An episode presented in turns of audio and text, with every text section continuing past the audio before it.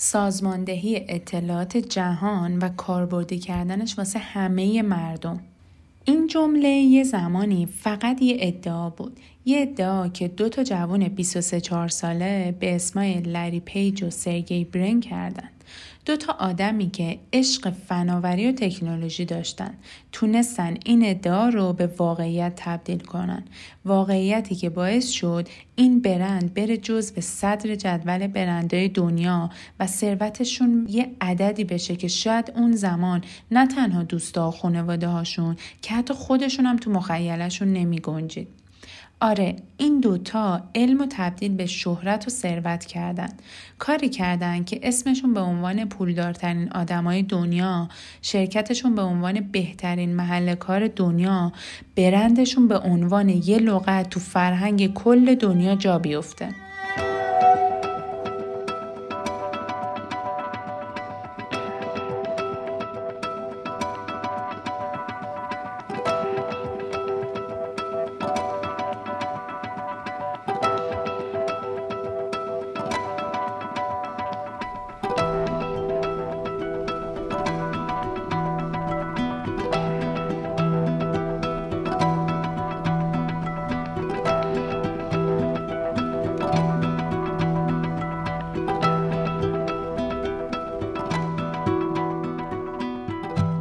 سلام. اینجا کلو باکسه. من گلناز سلیمانی به همراه دوستم زهرا قاسمخانی تلاش می‌کنیم تا هر ماه داستان یه برند رو براتون تعریف کنیم. اپیزود دوم ما تو آذر 99 ضبط میشه و در مورد برند گوگله.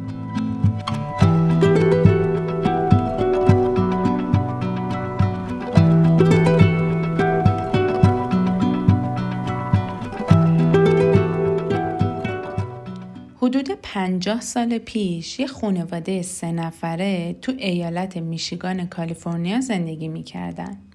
بابای خانواده علوم کامپیوتر و هوش مصنوعی درس می‌داد. مادر خانواده برنامه نویسی کامپیوتر. هر دوتاشون هم دانشگاه میشیگان کار می‌کردن. یه پسرم داشتن به اسم کارل جونیور. 26 مارس 1973 این خانواده صاحب یه پسر دیگه شدن. به اسم لورنس ادوارد پیج. یه پسر با نمک با موهای مشکی و پوست سفید. این پدر مادر صبح تا شب وقتشون رو تو دانشگاه میگذروندن. یا درس می‌دادن یا درس میخوندن. از نظر تحصیلی با هم تفاهم داشتن. هر دوتاشون رشته مربوط به کامپیوتر میخوندن. ولی از نظر رسیدگی به خونه زندگی اصلا تفاهم نداشتن. نه این جمع می‌کرد نه اون جمع می‌کرد. یه خونه شلوغ و پلوغ. پر مجله و کتاب و کامپیوتر. با هم خوب بودن ها. ولی سبک زندگیشون اینجوری بود. این دوتا بچه هم از وقتی چشم باز کرده بودن قاطی همین چیز میزا بودن. اسباب بازیاشون کامپیوتری بود که بلا استفاده تو خونه افتاده بود. بهشون هم بد نمیگذشت. صبح تا شب میشستن پای همین وسیله الکترونیکی کیجه یا همون کار جونیور که بزرگتر بود اونا رو باز می‌کرد. بعد با چهار تا چشم گرد و دو تا دهن باز یه جوری که زبون کوچیک معلوم بود اینا رو نگاه می‌کردن که چطوری کار می‌کنه. مامان بابام هم حال نداشتن این وسیله رو از تو دست و پای بچه ها جمع کنن. هم می‌خواستن هرچی نبوغ و خلاقیت تو این دوتا شکوفا بشه. واسه همین نه جمع می‌کردن نه قور می‌زدن. لری داداش کوچیکه کلا تماشاچی بود. تا اینکه بعد چند سال خودش دست به کار شد. هم این وسیله ها رو از هم باز می‌کرد هم میومد چیز میزه توش رو به همدیگه وصل می‌کرد که مثلا یه وسیله جدید اختراع کنه. اینجوری بود که هم به بچه ها خوش میگذشت هم مامان بابای حس می‌کردن رایی که دارن میرن همچین کجم نیست. تا اینکه وقتی لریم می‌خواست بره مدرسه گشتن و یه مدرسه مونتسوری پیدا کردن. تو اینجور مدرسه به جای اینکه معلمه بگه بچه حفظ کنه بچه می‌خواد معلمه یادش میده. اونم نه یه آموزش معمولی. معلم یه جورایی فقط راهنماییش می‌کنه. مسیر آموزش رو بهش یاد میده. بچم همه چیو با تلاش خودش یاد می‌گیره. همین باعث میشه درکش از مسائل و چیزایی که قراره یاد بگیره عمیقتر میشه. احتمال اینکه یادش بره درس چی بوده تقریبا به صفر می‌رسه. به غیر از این تو این خونه یه چیز دیگه هم نقشش خیلی پررنگ بود. موسیقی.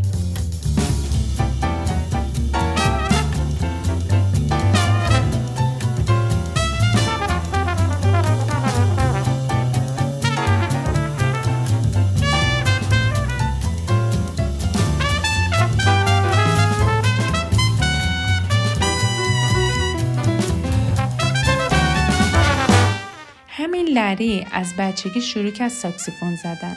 تا جایی که وقتی نوجوان بود دو سال پشت سر هم توی گروه هنری به اسم Interlochen که تو مدرسه و کنسرت میذاشتن به صورت حرفه‌ای ساکسیفون زد.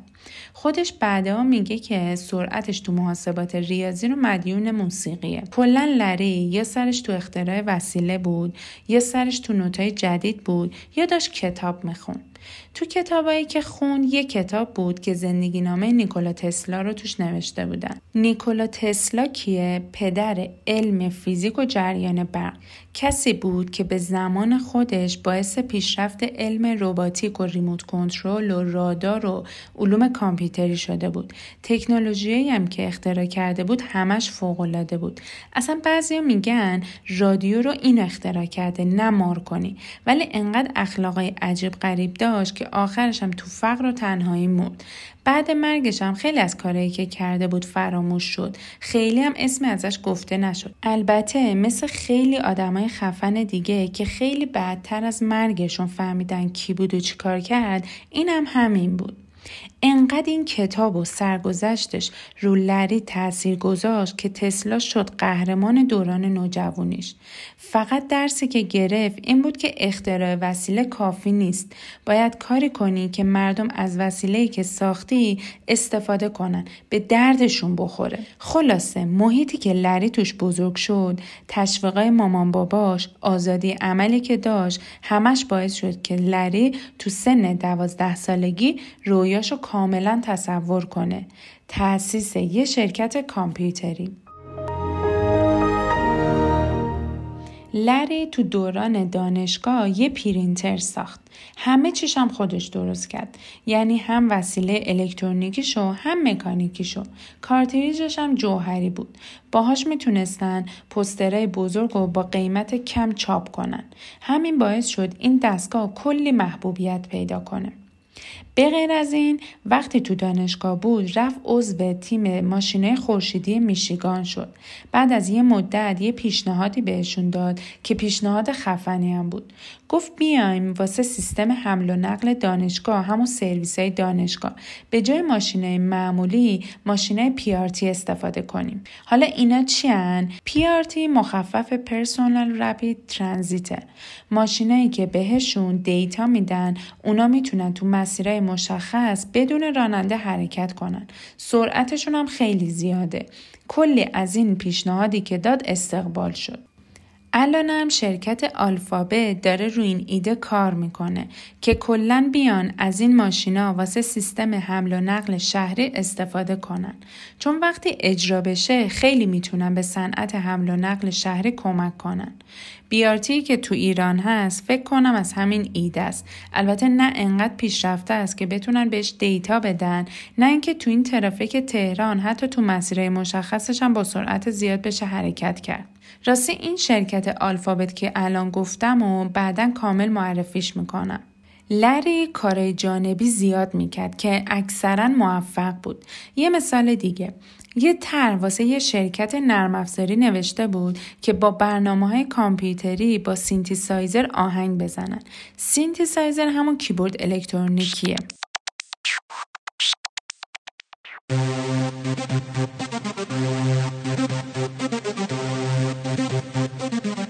کلا عشق کامپیوتر بود نرم افزار سخت افزار اصلا همه چی افزار هر چیزی که به این چیزا ربط داشته باشه تا دکتراش هم رشته علوم کامپیوتر خونده بود بعد دکتراش رفت دانشگاه استنفورد کالیفرنیا که چهارمین دانشگاه معتبر دنیاست.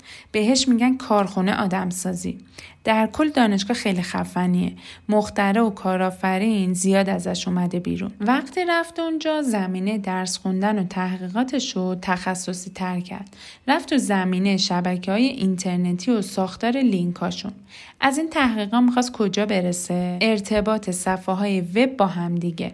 یه استاد مشاورم داشت که خیلی تشویقش می‌کرد اونم تو زمینه ماشینه خودکار و کنترل از راه دور بهش مقاله می‌داد که این بخونه مقطع دکترا همینه کلا.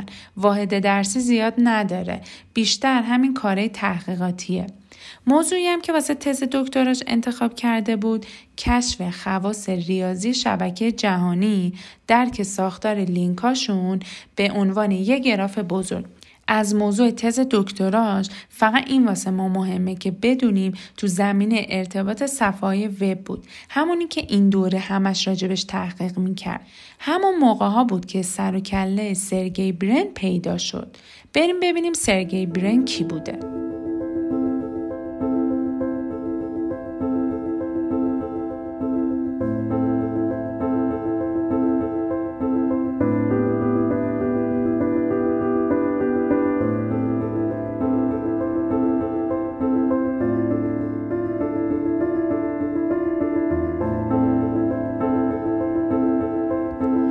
دهه هفتاد میلادی تو شوروی یا همین روسیه یه خانواده یهودی زندگی می‌کردن. پدر خانواده پروفسور ریاضی بود. مادر خانوادم کارشناس ریاضی و دکترای فیزیک داشت. تو مؤسسه تحقیقاتی نفت و گازم کار می‌کرد. از نظر مالی میشه گفت متوسط یا حتی کمتر بودن.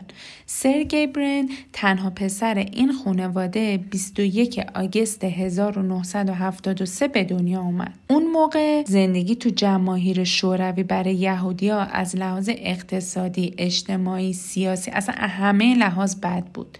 دوران جنگ سرد بود دیگه. بحث اصلی کشور راجب سلاحهای هسته‌ای بود. جوری که کمونیستا حتی نمیذاشتن یهودیا توی دانشگاه رشته مربوط به فیزیک رو بخونن. رویای بابای سرگی این بود که ستاره شناسی بخونه. ولی به خاطر این جوی که توش زندگی می‌کردن بیخیال شد و رفت ریاضی خون. بعد درسش هم به عنوان یک اقتصاددان شد کارمند کمیته برنامه ریزی دولت شوروی. یک کنفرانسی سال 1977 تو ورشو برگزار شد. بابای سرگی هم شرکت کرد. حالا اونجا چی گفتن و چی شنیدن و چیا شد کاری نداریم. به این کار داریم که وقتی باباش رسید خونه مهمترین تصمیم زندگیشو گرفته بود. چیزی که براش مثل روز روشن بود آینده بدی بود که پسرش تو این کشور داره. وقتی تقاضای ویزا دادن هم خودش و هم زنش از کار اخراج کردن. با اینکه پیش بینیشو کرده بودن ولی این اتفاق ضربه بدی بهشون زد. اونام از اونجایی که بیدی نبودن که با این طوفانا بلرزن رفتن دنبال هر کاری که می‌شد ازش پول در آورد تا بتونن زندگیشون رو بگذرونن. از کار تو مغازه و فروشگاه بگی تا پیتزا فروشی. تا اینکه بالاخره بعد دو سال با درخواستشون موافقت کردن. همگی رفتن جایی که همه چی براشون 180 درجه تغییر کرد. آمریکا. باباش شد استاد ریاضیات دانشگاه مریلند مامانشم شد یکی از محققای علوم فضایی ناسا. سرگی هم رفت یه مدرسه منتصوری همون مدرسه که لری هم رفته بود. توضیحش اونجا دادم که این مدرسه ها چجور مدرسه هایی اون موقع سرگی پنج سالش بود. همه چی براش جدید بود. هرچی باشه مهاجرت براش خیلی راحت نبود. زبانشون هم که انگلیسی بود که اصلا تا اون موقع به گوشش هم نخورده بود. مدیر مدرسهش یه خانمی بود که تو ارتباط سرگی با محیط جدیدش نقش پررنگی داشت. کلی بهش اعتماد به نفس می‌داد. چون می‌دونه سرگی از چه خانواده اومده خیلی هواشو داشت. سرگی هم بچه باهوش و با استعدادی بود. زود با محیطش ارتباط برقرار کرد. البته تو خونه مامان باباش خیلی اصرار داشتن که روسی حرف بزنه. نمی‌خواستن یادش بره. خلاصه اون تایمی که سرگی تو مدرسه بود بهش بد نمیگذشت و احساس غریبی نمی‌کرد. بیشتر وقتام تو مصاحبه هاش در مورد اون مدرسه و اون خانمی که انقدر بهش کمک کرده صحبت کرده و ازشون تشکر کرده. اوایل دهه 80 کامپیوتر شخصی خونگی خیلی باب نبود. بابای سرگی واسه تولد نه سالگیش کادو بهش چی داد؟ یه کامپیوتر Commodore 64. این کامپیوتر مانیتورشون یه تلویزیون معمولیه کیبورد و case ش هم یکیه یعنی case ش زیر کیبورده حافظهشون چقدر بود؟ 64 کیلوبایت. یعنی چی؟ فلاپیا رو یادتونه؟ اون موقع یه فلاپی تقریبا یک مگابایت ظرفیت داشت. یعنی مثلا دونیم برابر یک کامپیوتر Commodore. تازه وقتی سیستم راه افتاد فقط می‌شد از 39 کیلوبایتش استفاده کرد. اجزای این کامپیوتر رو اصلا نمی‌شد ارتقا داد. وقتی می‌خواستن data یی رو save کنن روی یه نوار کاست این رو می‌کردن. بعد که یکم تکنولوژیش پیشرفت کرد به جای نوار کاست از فلاپی استفاده می‌کردن. یه سری پرینترهای قدیمی هم بود که اونا هم می‌شد بهشون وصل کرد. Commodore 64 کلا 12 سال بیشتر تولید نشد. جز اولین کامپیوترهایی بود که مردم تو ایران واسه خونه هاشون خریدن. این کامپیوتر اولین کامپیوتر شخصی سرگی بود. دیگه صبح تا شب شب تا صبح باهاش ور می‌رفت. تا اینکه همون سالا یه پروژه انجام داد که مربوط به چاپ و اینجور چیزا بود و حسابی همه رو غافلگیر کرد. یه چیز جالب بگم. وقتی سرگی 17 سالش بود با یه اردویی که باباشم سرپرست اردو بود رفت روسیه جایی که به دنیا آمده بود. وقتی برگشت همونو یه راست رفت پیش باباش و ازش به خاطر اینکه اومده بودن آمریکا تشکر کرد. ما به نوبه خودمون از باباش تشکر می‌کنیم.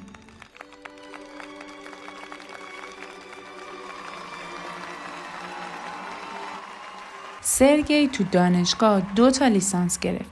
یکی ریاضی که از بچگی باش بزرگ شده بود یکم کامپیوتر که خیلی دوست داشت. وقتی واسه دکترا می‌خواست اقدام کنه بنیاد ملی علوم بهش یه بورسیه داد که بتونه هزینه تحصیلش رو بده. سال 1993 سرگی وارد همون دانشگاه همون رشته شد که لری بود. دانشگاه استنفورد کالیفرنیا رشته علوم کامپیوتر. عشقش چی بود؟ فناوری اینترنت و موتورهای جستجو. اصلا اینم خوره هرچی که به دیتا مربوط می‌شد بود. کلی هم مقاله راجع به روش استخراج و بازیابی اطلاعات نوشته بود. اینم مثل لری کار جانبی زیاد کرده بود. یه نرم افزار دیولوب کرده بود که توش کارهای تجربی رو با استفاده از یه پردازنده کلمه به اسم تکس به فرمت HTML تبدیل می‌کرد. البته این چیزی که گفتم و هم خیلی نمی‌دونم چیه ولی هر چی که بود واسه زمان خودش خیلی خفن بود. به غیر اینام چند تا اپ ساخته بود. اونام خیلی کاربردی بود. البته چند تا دانشجو از یکی از اپلیکیشن شکایت کردن گفتن عکس مجله ها رو برمیداره.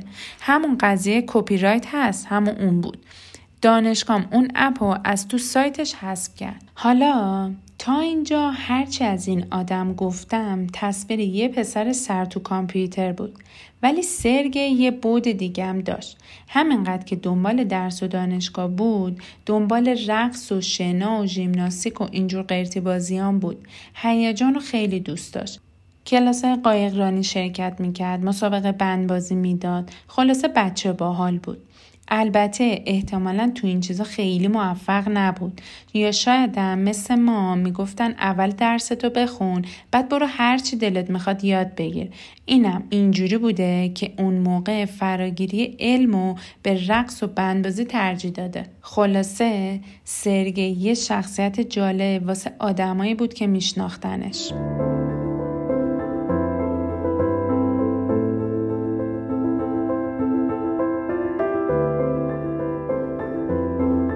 مارس 1995 یه روز آفتابی تو دانشگاه استنفورد دو تا جوون تقریبا همسن داشتن تو حیات با هم راه می‌رفتن. دوستشون برمیگشت به چند ساعت قبل تو جشنی که دانشگاه واسه دانشجوهای دکترا گرفته بود. وقتی داشتن از خودشون واسه همدیگه تعریف می‌کردن دیدن چقدر رویاها و چیزایی که تو سرشونه شبیه همه. اون موقع سرگی داشت رو سیستمای داده کاوی کار می‌کرد. لری هم رو ارتباط صفحه وب با هم دیگه. از همینجا بود که دوستی سرگی برن و لری پیج اصلی ترین شخصیت های داستان ما شروع شد. البته به همین قشنگی که گفتم نبودا وقتی می‌خواستن ایده هاشون رو کاغذ پیاده کنن به اختلاف خوردن. هر کی ساز خودشو می‌زد. میگم بین علما اختلاف افتاد دقیقا اینام همین جوری بودن.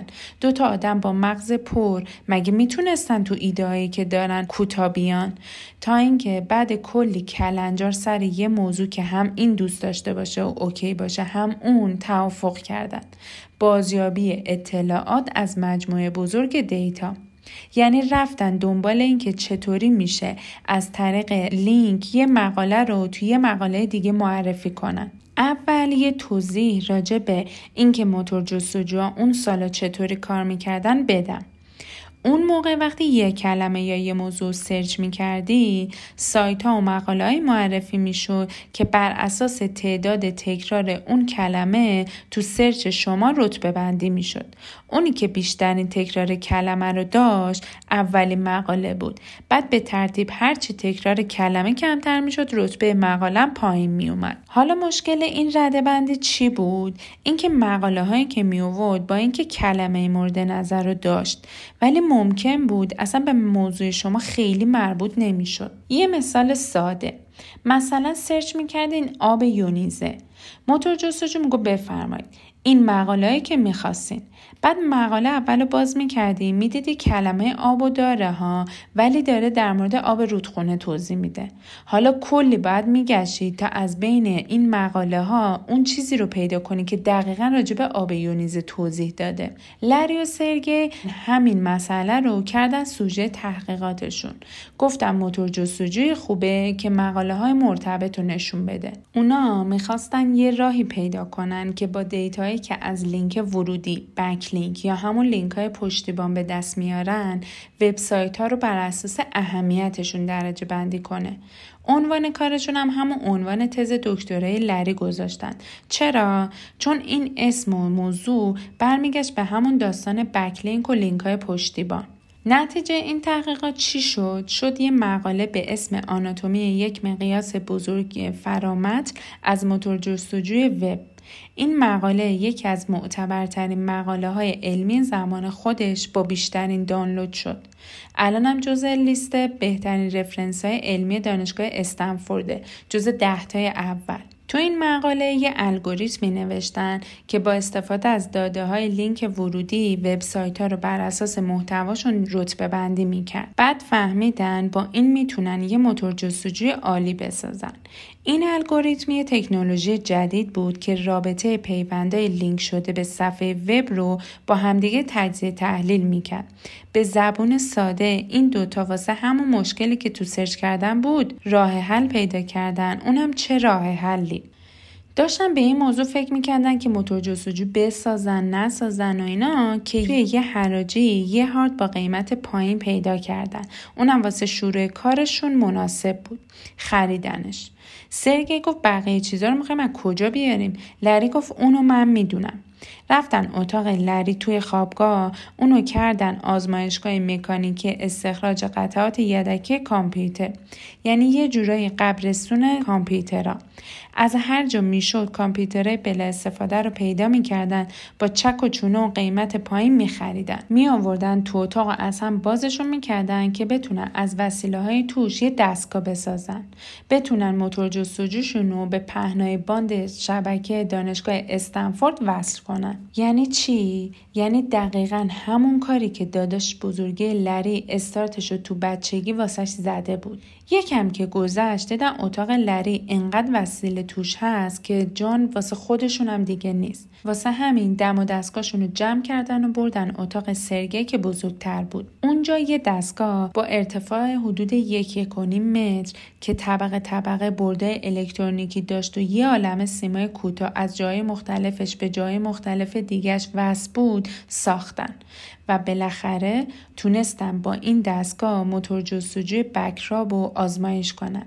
آزمایشی که باعث شد یه مدت شبکه دانشگاه استنفورد مختل بشه. کم کم دستگاه راه افتاد. گفتن حالا بیام یه طرحی واسه صفحه وبسایتمون درست کنیم. دیدن دوروبرشون طراح حرفه‌ای ندارن. اومدن با برنامه HTML یه صفحه ساده درست کردن که کاربرا بتونن ازش استفاده کنن. ولی نمی‌دونستن. همین طرح ساده بعدها میشه یکی از علتهای وفاداری کاربراشون. چون سایتشون به اصطلاح سنگین نبود همین باعث می‌شد سرعت سرچ و آپلود خیلی زیاد باشه. بعدش خواستن لوگوشون رو بسازن. باز دیدن کسی رو ندارن. اونم از دست سرگه یه عکس سیاسفید انداختن. روشم با قرمز نوشتن بکراب بالاخره تو آگست 1996 اولین نسخه گوگل که البته هنوز اسمش گوگل نبود BackRub بود تحت دامنه دانشگاه استنفورد اومد تو دسترس همه کاربرای اینترنت.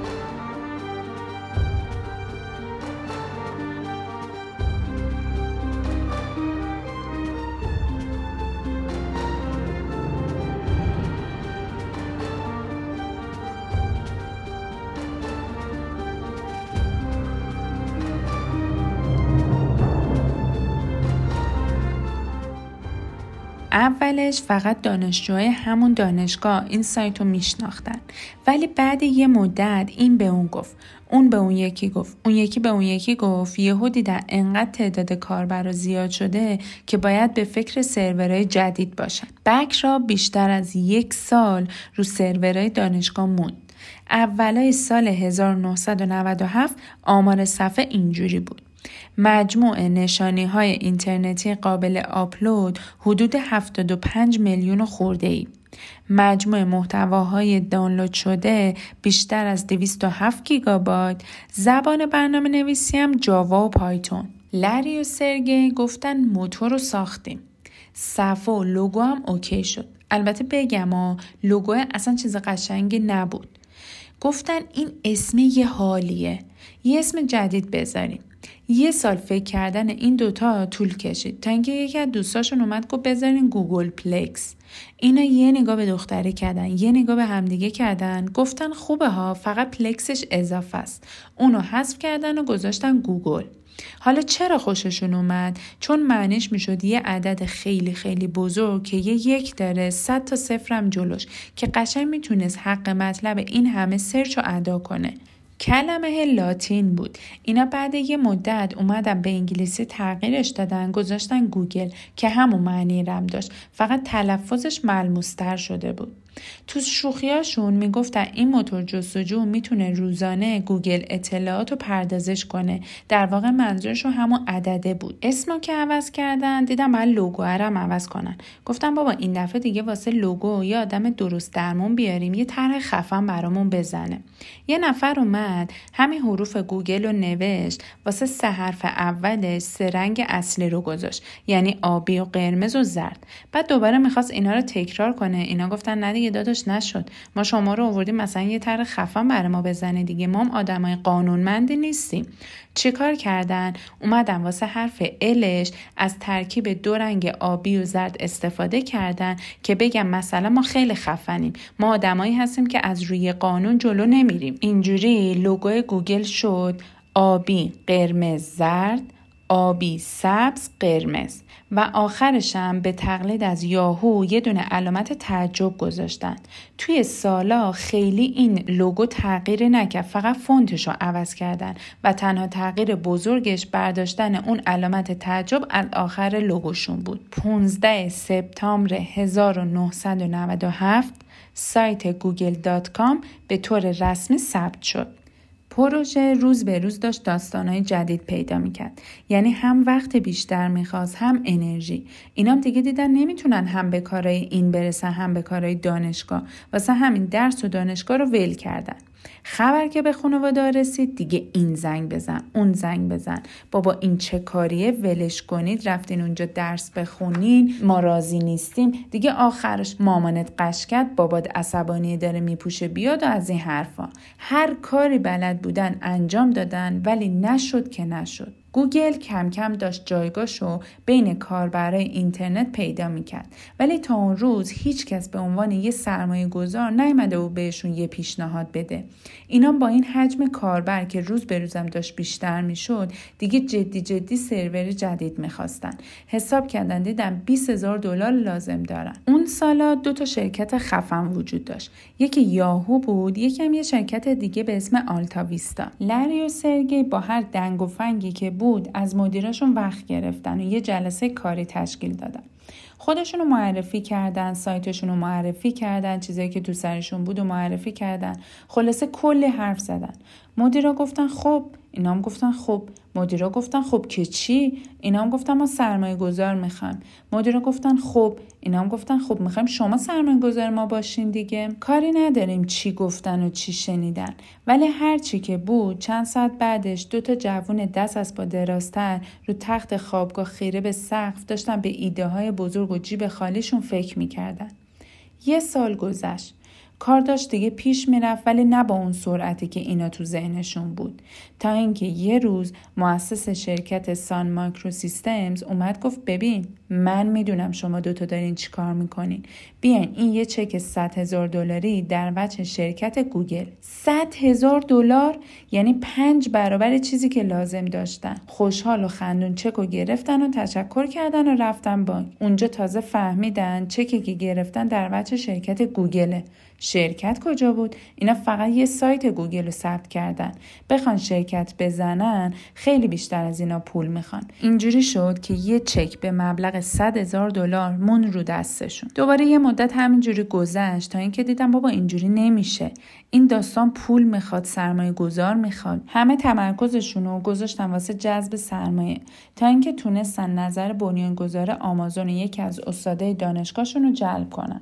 اونام هر کدومشون 250 هزار دلار دادن. از یک کارآفرین دیگه هم 100 هزار دلار گرفتن. از این منونورم وام گرفتن. جمعش شد یه میلیون دلار. حالا سایت هست اسم هست لوگو هست پول هست دفتر نیست. یعنی اینا هنوز داشتن تو همون اتاق سرگی کار می‌کردن. دیگه اتاقم جا واسه این همه کار نداشت که. سرگی یه دوست دختر داشت به اسم آنه. یه دختر خیلی ساده موهای بلون قد متوسط. کلا دختر گوگولی مگولی بود. مثل خود اینا هم همش دنبال تکنولوژی و پیشرفت کار و اینجور چیزا بود. تو اون دوران به سرگی و لری تا جایی که تونسته بود کمک کرده بود. خلاصه خیلی پایه بود. یه روز آنه اومد گفتش که دفتر جور شد. اینا گفتن چی؟ چند؟ کجا؟ گفت بیاید بریم. رفتن خونه خواهر آنه سوزان. سوزان چند سالی از اینا بزرگتر بود دورا دور تو جریان کاراشون بود. گفت من دفتر ندارم خونم هم نمی‌تونم بدم. اینا گفتن پس چی؟ گو یه گاراژ دارن. گفتم ببینیم. رفتن و گاراژ رو دیدن. دیدن خب بزرگه یه اتاق کوچیکم پشتش داره ولی پر وسیله است و شلوغ پلوغه گفتن خوبه وسیله ها رو که ببریم بهترم میشه. می‌تونیم کامل از فضاش استفاده کنیم. سوزان گفت چی؟ وسیله کجا ببرین؟ گفتش که خب با این همه وسیله که جا نمیشیم. گفت خب شما خودتون یه جوری جا بدین. گفتن نمیشه. گفت خب پس کنسله. اینام قبل از اینکه حرف سوزان تایید بشه یه دو دو تا چارتا کردن. دیدن گوگل جا می‌خواد جا پول می‌خواد پول سرمایه گذار می‌خواد. گفتن آقا حل همین عالیه. اینجوری شد که اینا توی یه گاراژ قاطی یه عالم وسیله به درد بخور و به درد نخور تو منلو پارک کالیفرنیا اولین دفتر گوگل رو افتتاح کردن.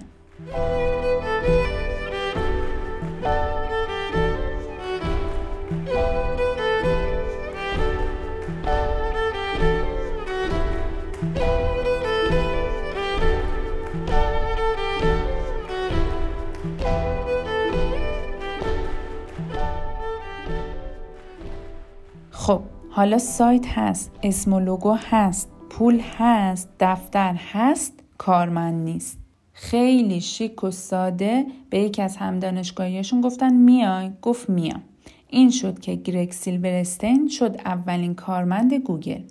دیگه همه چی داشت شکل خودشو می‌گرفت. لری اومد به سرگی گفت ببین من خیلی حال و حوصله سر و کله زدن با مردم رو ندارم. دوست دارم برم دنبال هدفهای شرکت. سرگی گفت خب چیکار کنیم؟ گفت بیا من میشم مدیر عامل. تو هم بشو بنیانگذار و هیئت مدیره. برعکس اوایل کار که همش تو سر کله هم دیگه می‌زدن دیگه به اینجا که رسیده بودن بدون کشمکش موضوع حل می‌شد. سرگی گفت حله خلاصه به غیر اون چیزایی که بود اینجا دیگه سمت ها معلوم شده بود. روز به روز بازدید کننده ها بیشتر می شدن حجم search و آپلود بالا می‌رفت. کار بیشتر می‌شد. هر چند وقت یه بارم یه نفر به جمعشون اضافه می‌شد. خود سوزان که گاراژو بهشون داده بود تو بخش مختلف کمک کمکشون می‌کرد. تا اینکه بالاخره یه روز از کارش استعفا داد و رسما شد 16همین کارمند گوگل. همین سوزان ووجیتسکی کسی بود که سال 2014 شد مدیرعامل یوتیوب که یکی از بزرگترین زیر مجموعه های گوگله. خیالشون که از دفتر و کار و کارمند راحت شد یه هفته مونده بود شرکت رو ثبت کنن لری و سرگی می‌خواستن به خودشون جایزه بدن. رفتن یه فستیوال هنری به اسم برنینگ من که همون میشه مرد سوزان. توی این فستیوال کارهای هنری و ساخت ساز و اجرای موسیقی و بزن و برقص و اینجور چیزاست.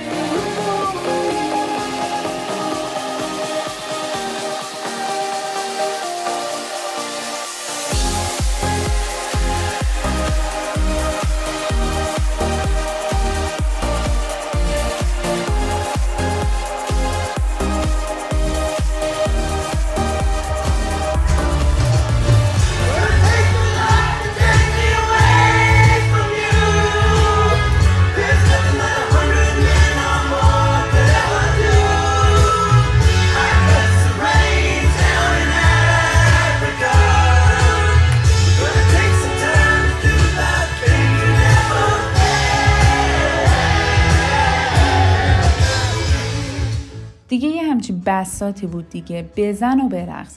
البته خیلی شبیه فستیوال نیستا از این شهرهای موقته که درست می‌کنن بعد تمام شدنش هم کلا جمعش می‌کنن میره تا سال بعد. برنامه نه روز تو بیابونای نواده آمریکا بود. وقتی خواستم برن گفتم باید یه جوری به بقیه خبر بدیم که این مدت نیستیم. خوشمزه بازیشون گل کرد. به شوخی رو حرف او دوم گوگل آرم اون فستیواله رو کشیدن. یه آدمک آبی در حال سوختن که بگم ما اینجاییم. خلاصه اینا این طرح زدن و رفتن پی عشق و حالشون. ولی نمی‌دونستن این شوخی باعث میشه دو سال بعدش روز ملی فرانسه یه بخش به اسم گوگل Doodle به وجود بیاد که این طراحی ها رو واسه مناسبت های مختلف انجام بده. اینجا توی پرانتز یکم می‌خوایم راجع به گوگل Doodle بگیم. یعنی قطعا هر کی که با گوگل کار کرده حداقل یه بار اینا رو دیده. داستانش چیه؟ اینکه آرم گوگل واسه مناسبت ها میاد روی لوگوش طراحی می‌کنه. اولین طرح هم که مال همون روز ملی فرانسه بودش. یکی از کارآموزاشون که اهل کره جنوبی بود ولی تو آمریکا به دنیا آمده به اسم دنیس هوانگ واسهشون زد. واسه این طرح هوانگ 50 تا مدل آورد به اینا نشون داد. آخر سرم یه مدل تایید شد که همین گوگل رو توی دار و درخت کشیدن یه سری آدم هم دارن را میرن پرچمای فرانسه هم از در و دیوار آویزونه. اینا دیدن این پسر کره مک برای همین کار ساخته شده. کردنش مدیر طراحی دودل کلا طراح خفنی بود. یکی از کاراش که جنجال را انداخت طراحی پوکمونگو بود. یه حیوان خیالی مثل حیوانه تو کارتون دیجیمون که زد رنگ بود و گوشه بلند داشت. اینو واسه بازی کامپیوتری طراحی کرد و انقدر ازش استقبال شد که شد رقیب جدی بازی Clash of Clans البته این طرح و بازی واسه گوگل نبوده.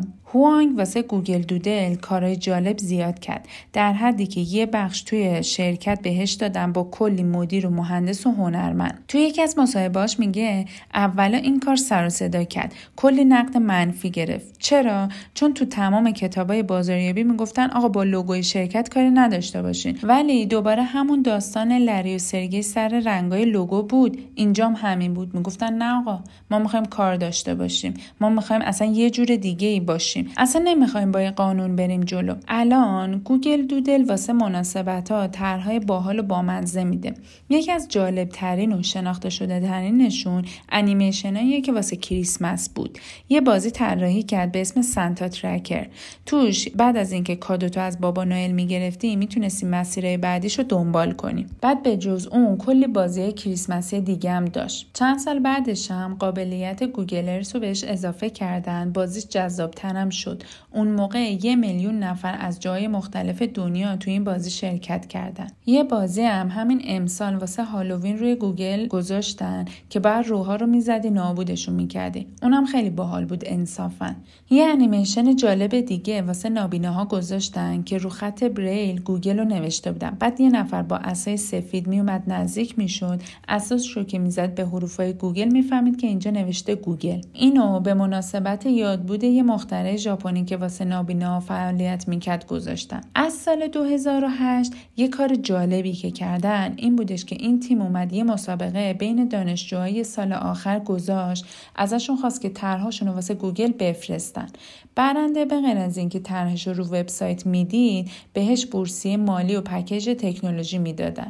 البته هنوزم دارن این کار رو انجام میدن یعنی گاهی همچین مسابقه‌ای می‌ذارن. حتی توی گوگل Doodle واسه دانشمندا و شاعرای ایرانی هم طرح میدن مثلا واسه حکیم عمر خیام این کارو کردن و عکسش رو روی لوگوی گوگل گذاشتن یا مثلا عید نوروز که خیلی وقته هر سال واسش یه طرح می‌زنن خلاصه گوگل Doodle تبدیل شده به یه تریبون که به بهانه مناسبت ها یه پیغام به کل کاربرای گوگل میده و می‌تونه اونا رو با همدیگه متحد کنه. این یه شوخی بود که کاملا جدی شد.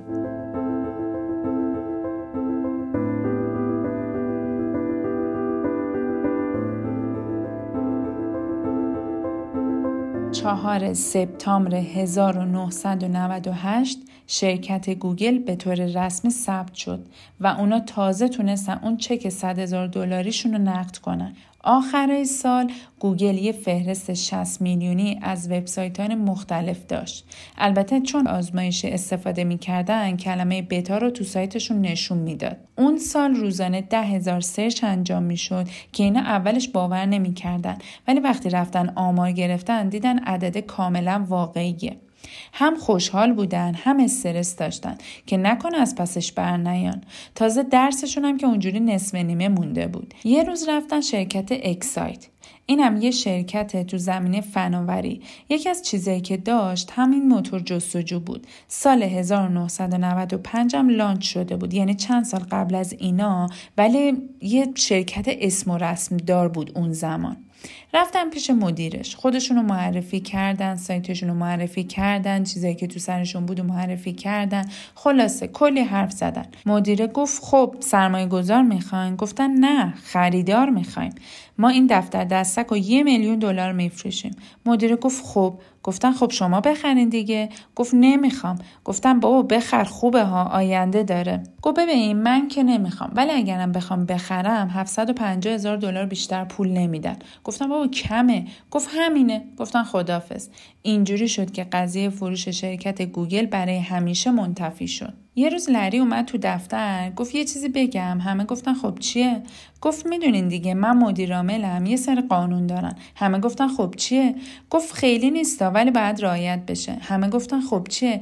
گفت کار خودتونو نندازین گردن اینون هر کی هر کاری از دستش برمیاد و زودتر انجام بده. اگه کاری که دارین انجام میدین چیزی به ارزش شرکت اضافه نمی‌کنه نباید اونو انجام بدین. ایده ها از سن مهمترن.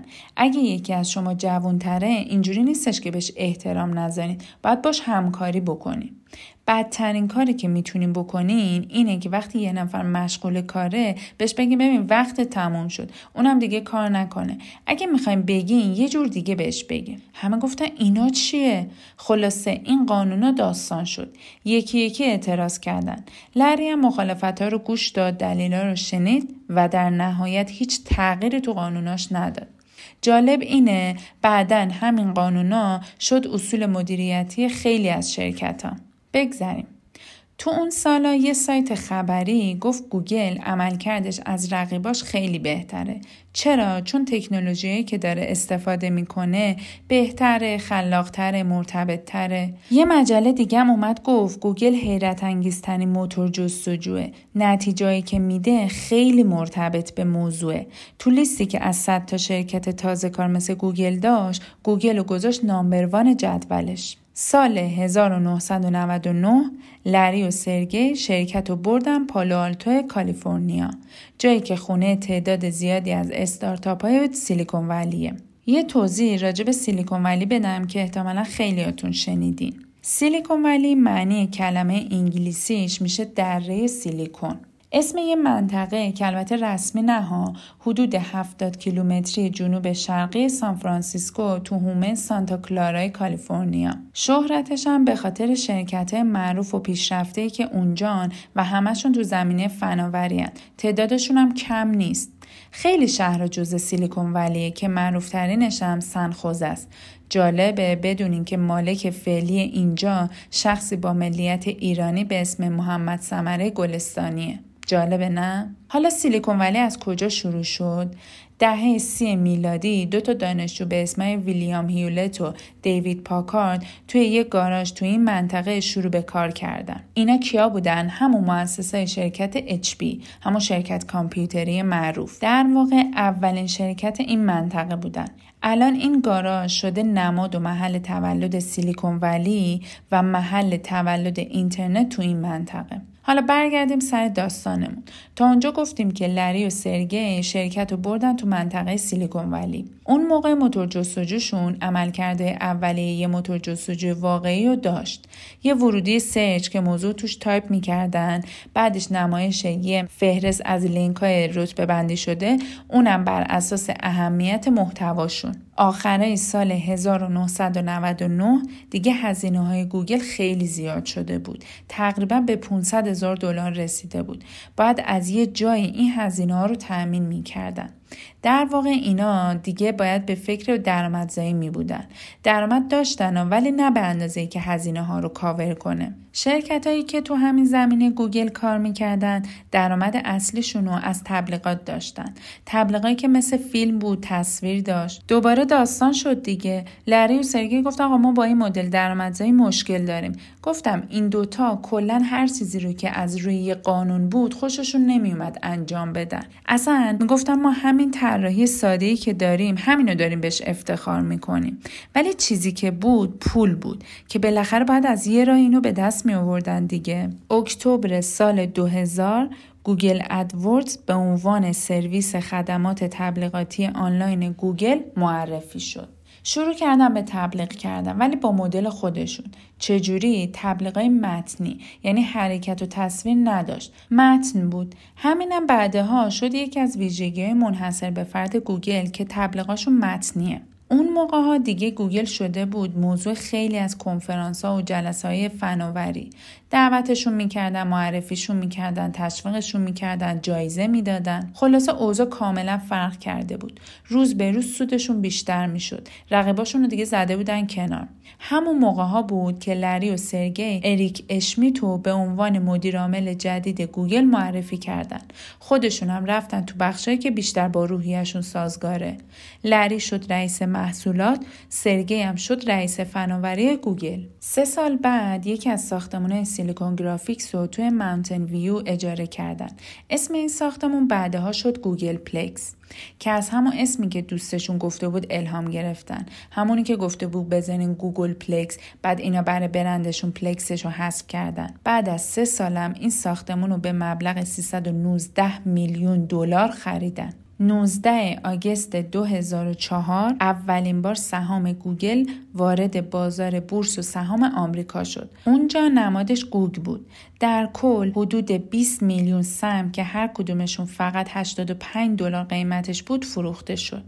وقتی این موفقیت رو دیدن لری، سرگی، اریک همین مدیرعامل جدیده با همدیگه قرار گذاشتن که 20 سال با همدیگه کار کنن یعنی تا سال 2024 این سه تا کلا اهل پاداش و رشوه نبودن. ثروتشون رو گذاشتن رو دوش بازار سهام. اینجوری شد که لری و سرگی تو 27 سالگی میلیاردر شدن. عنوانشون هم شد میلیاردرای شایسته و با صلاحیت تکنولوژی